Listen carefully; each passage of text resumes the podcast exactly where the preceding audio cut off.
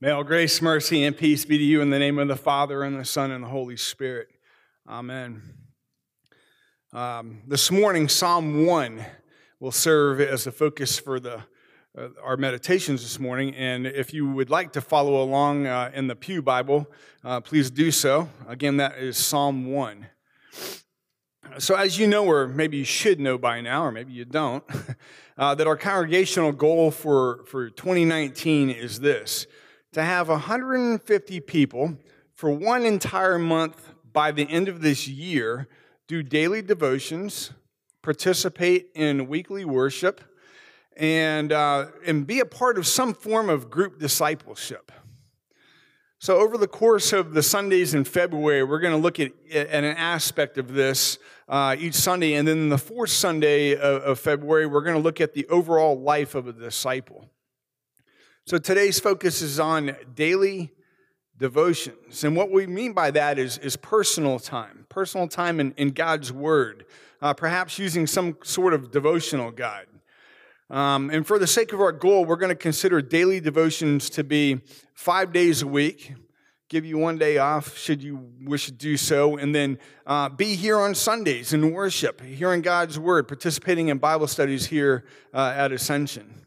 And so today, as our guide into daily devotions, uh, we're going to take a look at Psalm 1, which says this Blessed is the one who does not walk in step with the wicked, or stand in the way that sinners take, or sit in the company of mockers, but whose delight is in the law of the Lord, and who meditates on his law day and night.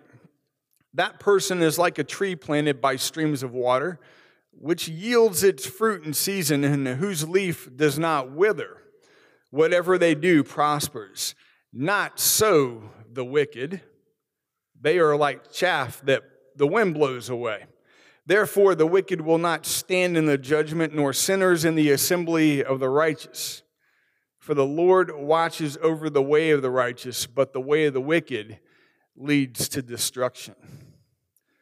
You know, it's been famously said that a man is known by the company he keeps. More recently, motivational speaker Jim Rohn put it this way You are the average of the five people you spend the most time with. You are the average of the five people you spend the most time with. What about you?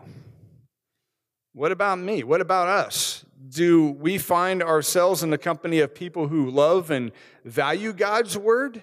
Or are we more often in the company of people who have disdain for the word of God? At the church that Pastor uh, Tom served in long ago up in North Carolina, uh, Pastor Tom had met a young man who was a member of the parish. And before Tom had gotten there, um, this young man had been running around with the wrong crowd. And one night, this young man and his friends got so drunk that the young man grabbed a bottle of lye, L Y E, and drank the entire thing. Uh, it was enough to burn almost his entire esophagus lining from the inside. And he went through numerous surgeries to repair all the damage, and he could barely talk, uh, and he could hardly eat, and he was never the same again he fully and readily admitted to Pastor Tom that he was not keeping the right company. And he spiritually turned himself around, his, his spiritual life around. Uh, but unfortunately, the injuries that he had suffered from that incident shortened his life at a way too young of an age. And I bring that up because, you know, when we find ourselves in the wrong company of people, we might not be physically drinking down lye, L Y E, uh, but we might be very well swallowing the lies of this world, taking in the wrong things, spending time outside of God's word and being swayed by other opinions and other words. There are plenty of wicked, sinful mockers in this world who would do anything to sway us away from God, the way, the truth, and the life. And when we're not grounded in the Word of God, it is so very easy to fail and falter, is it not? It's far too easy to sink into complacency in the ways of the world and into sin. And sin, far too often, has very unpleasant consequences, to say the least.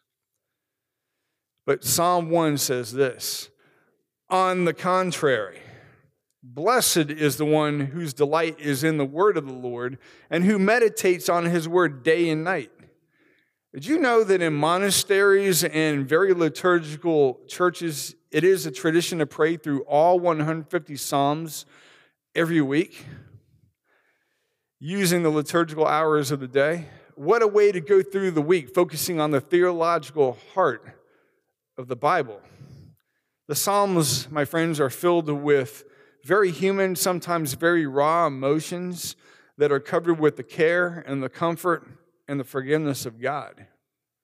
Psalm 1 is the very first psalm that is read after the sun goes down on Saturday evening, kicking off each week with these words Oh, the blessings of the man who walks not with the wicked, stands with sinners, or sits in the seat of arrogant, agnostic, babbling fools. It's a weekly reset on what is most important in the life of the disciple, the life of a baptized believer. And I think we would do well to set our lives on track each week just like that. The Lord encouraged Joshua to do the same. You know, it was a new day in Israel. Moses had died, and the children of Israel were about to enter the promised land under Joshua's leadership after 40 years of wandering in the wilderness. And Yahweh says this to Joshua Be strong and very courageous. Be careful to obey the law my servant Moses gave you. Do not turn from it to the right or to the left, that you may be successful wherever you go. Keep this book of the law always on your lips.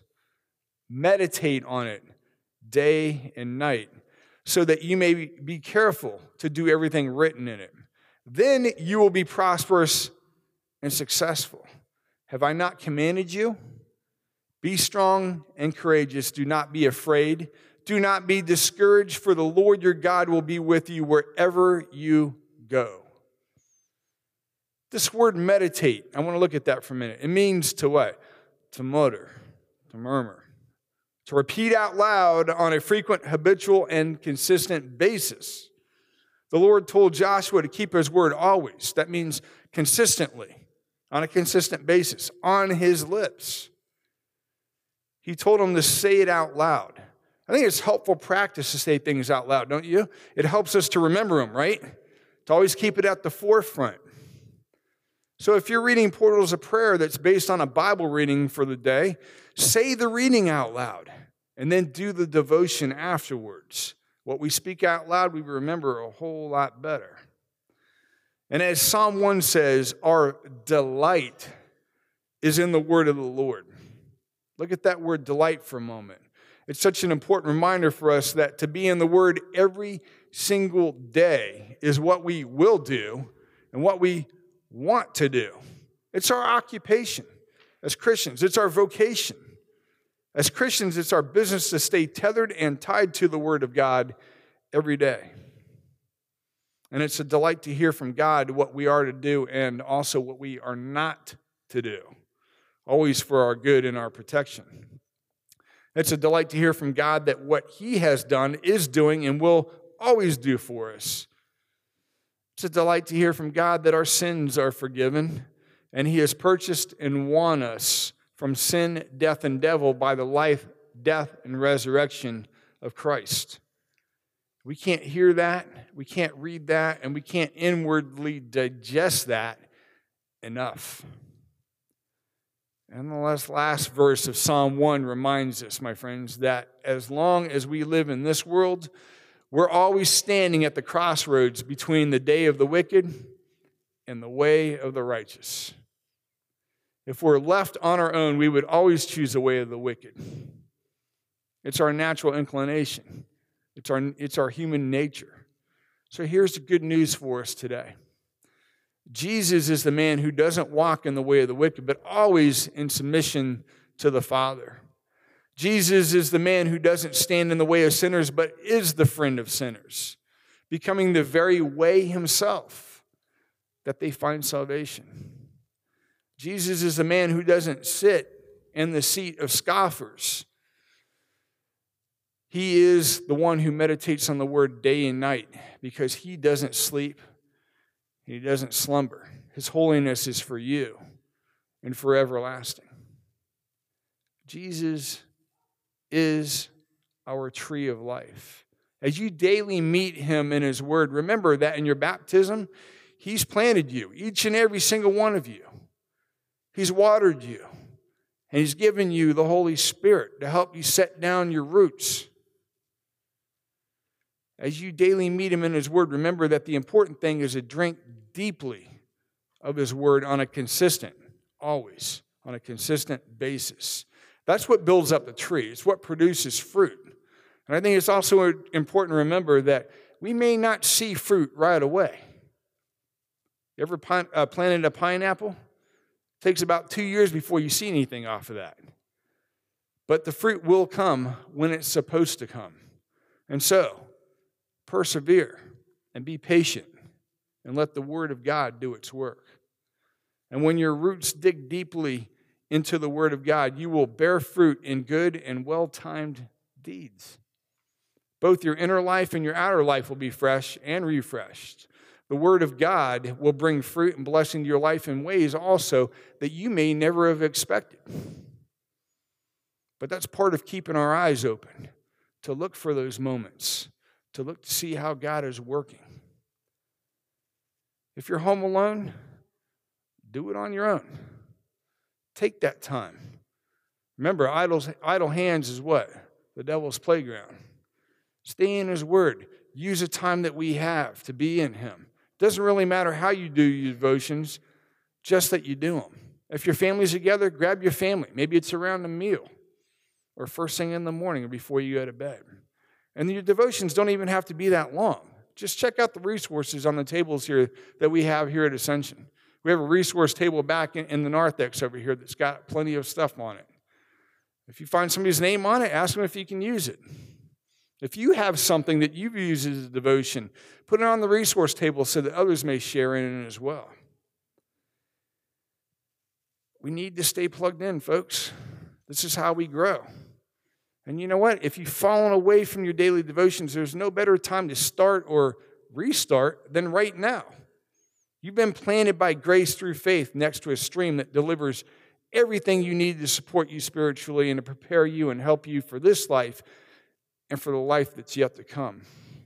Because even if you don't see it today or tomorrow or next week, when you are in the Word of God, everything will ultimately prosper for you with the gift of eternal life that has already started in your baptism.